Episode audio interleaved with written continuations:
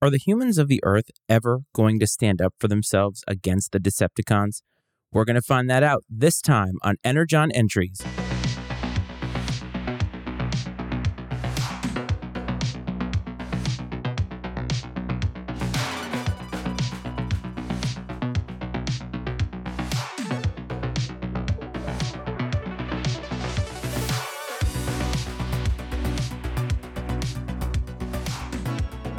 Greetings, everyone, and welcome back to Energon Entries. As always, this is your host, Matt Frates. This is episode six as we go through generation one of the Transformers episodes. Last time we talked about episode five, which was Roll for It. And at the end of that episode, I had a lot of questions as to whether the humans and the Autobots were ever going to get together and combine their efforts to basically ensure themselves ways that they could defeat the Decepticons because to this point, it seems like everybody is very reactive. So, as we head into this next episode, which is called Divide and Conquer, we're hoping that maybe these two factions can get together so that they can have something against the Decepticons. Well, the episode opens with Earth's militaries mass producing weapons to combat their common enemy, which is the Decepticons. The ironic part is the Autobots are behind this. They are helping them. And we open the episode as well seeing the Seekers, which seems to happen pretty frequently. I think that Megatron sends them out a lot to go do their bidding, and so they are attacking a plant, which is where a lot of these mass produced weapons are being produced.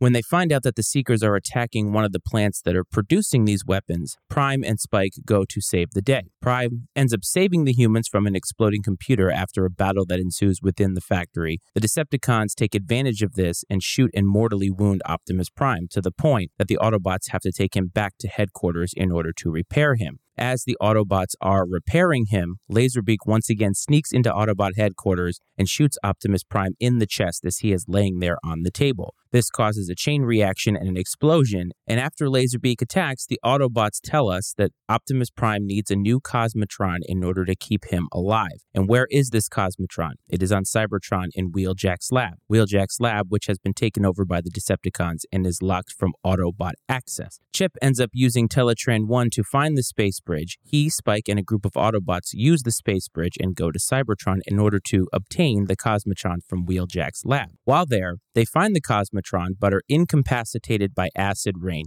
an idea that Megatron has, and he uses the Seekers that are on Cybertron to shoot these red clouds and cause this acid rain. And this renders the Autobots incapacitated and basically unable to move. After a back and forth with the Decepticons, the Autobots end up being inspired by Chip Chase's speech. Trailbreaker and Blue Streak help to stop the acid rain, defeat the Seekers, and the Autobots are able to return to Earth with the Cosmotron. Once there, Chip, Wheeljack, and Ratchet fully fix Prime, and Prime ends up winning a duel against Megatron to scatter the Decepticons, because the Decepticons at this point have decided this is the time they're going to cripple the Autobots for good, and they attack the Ark in hopes of doing so. At the end of the episode, Starscream claims leadership again, and the Autobots win the day. This wasn't a terrible episode. As a matter of fact, it got to some of the things that I had been asking myself in previous episodes, more specifically the last episode, as to when are humans and Autobots going to work together. And so this is kind of how we start this, where the Autobots are working together, and this is great. We also see that the leader of the Autobots is able to be hurt as Optimus Prime finds himself in dire straits, which is awesome. This is the episode where we welcome back the awesome narrator to kind of catch us up on things that have happened since then because it seems as if there is another time jump and all this mass producing of weapons needs a little bit of contextual background. The world is making more weapons to combat the Decepticons. Now, interestingly enough, they're making traditional weapons to do so. And while they are going to mass produce them, are these weapons going to be capable of actually defeating the Decepticons? One thing that this show doesn't get into too in depth is the kind of weapons that are being produced by humans at this point on Earth. Also, we don't get much of an insight into what the relationships are between the different countries in the world at this time on Earth. Now, this is the 80s, so theoretically, this is at the end of the Cold War or during part of the Cold War. And you would think that the United States has a lot of big weapons on hand because they have been producing them during the Cold War to combat the USSR at this time. My other question is why does it seem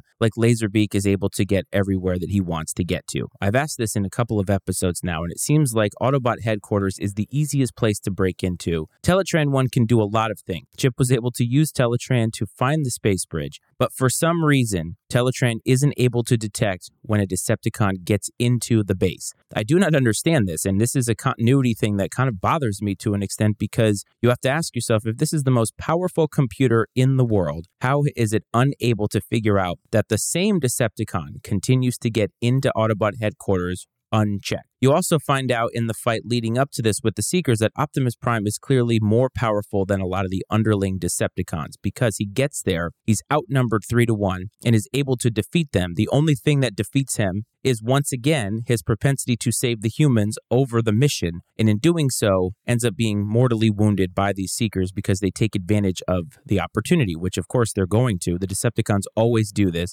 but Optimus Prime's nice nature essentially makes him vulnerable to attack. We do get a little bit more insight into Autobot life on Cybertron as we find out that Wheeljack had a lab there and we find out that it has some of the things from his past. And that's interesting because if the Decepticons take it over, it's been what, four million years? You'd think that they would have cleaned it out by now. But no, it's just there, it's locked, and they're thinking that I guess the Autobots are never going to come back. There's no reason to look into it, there's no reason to take anything from it that would help the Decepticons in their battle to win Cybertron. So the Autobots have an opportunity to go back and, I guess, exploit one of the mistakes that the Decepticons have made. The Decepticons seem to make a lot of mistakes like this, but that's something that we'll watch over the course of time. What I like is that the Autobots use the space bridge, but what's interesting is that they use it after it had just been opened. Now, in the previous episode where they unveiled the space bridge, we found out that the space bridge has particular times that it can be opened and used. And so the space bridge is used by the Decepticons, and then all of a sudden the Autobots are able to use it right on the heels of that. So I guess we don't know if it's some sort of time continuum or some time space where we know, oh, it's open for two hours or three hours or what have you. So the Autobots take advantage of this and are able to use it. So that's maybe a continuity issue, but I'm not sure. I just found it interesting.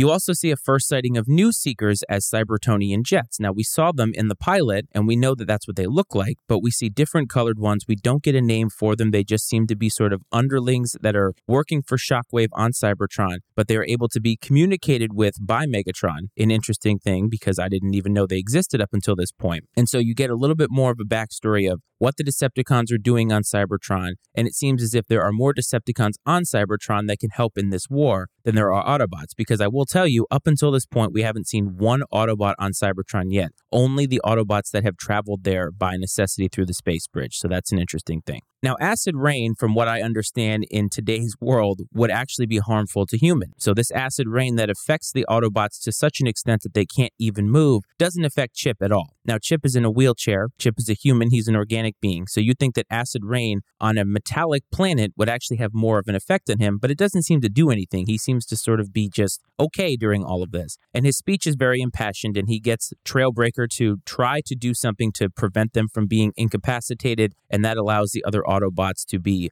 good enough to stop all of this so that they can be- get back to Earth. Just an interesting thing there with Chip being pretty much fine with acid rain. I would think that overall Chip would actually have a major problem with that and need to get out of there. We are six episodes into this show, and the Decepticons have finally decided to attack the Autobot base. The Decepticon base is a lot larger, it's underwater, it's harder to get to, so I understand why the Autobots wouldn't necessarily attack it. But at this point, you know where the ark is. It's very, very small. You'd think the Decepticons would have tried to go there by now, so they picked the right time to do so when the Autobot leader is incapacitated, and I think it's actually a pretty bold strategy move. And just because it didn't work out, which of course it's not going to work out because this is a show where the good guys win in the end at every episode, I thought it was actually very smart of Megatron to do so because they were trying to kick them while they were down, which of course is what every single bad guy does. But in this fight where Optimus Prime is saved and Optimus Prime comes out, he challenges Megatron to a duel under what is called Warrior Code in the episode. This is again more insight into Cybertronian lore and Cybertronian life, and I actually kind of like that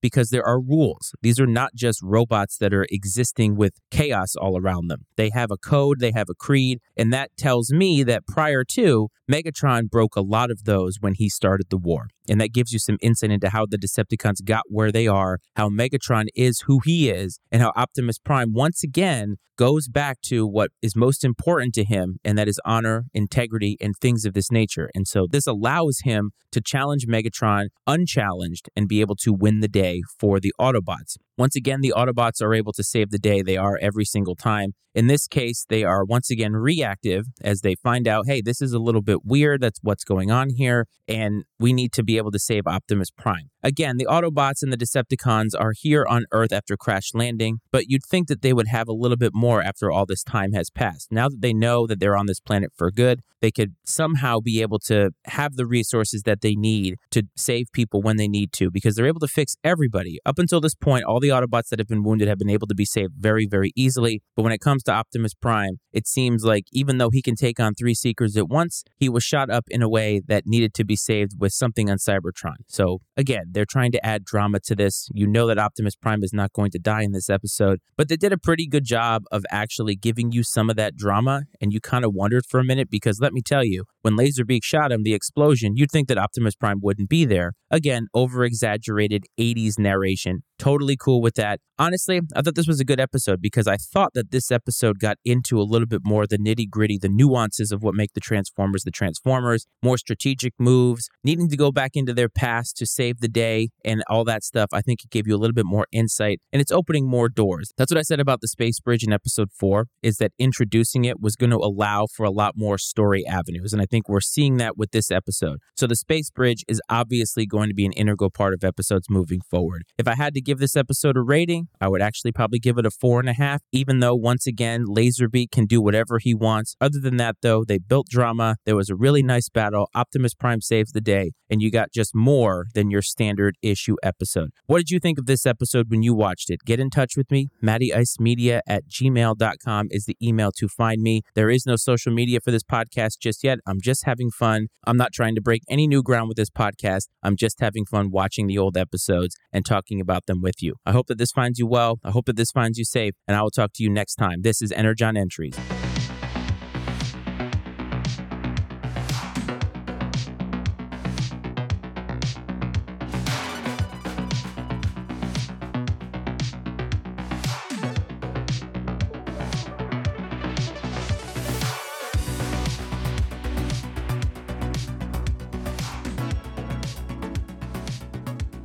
The opinions and viewpoints expressed on Energon entries are those of Matt Frates and his guests and not necessarily those of the Matty Ice Media Network. Energon Entries is exclusively owned by Matt Frates and is brought to you by the Matty Ice Media Network.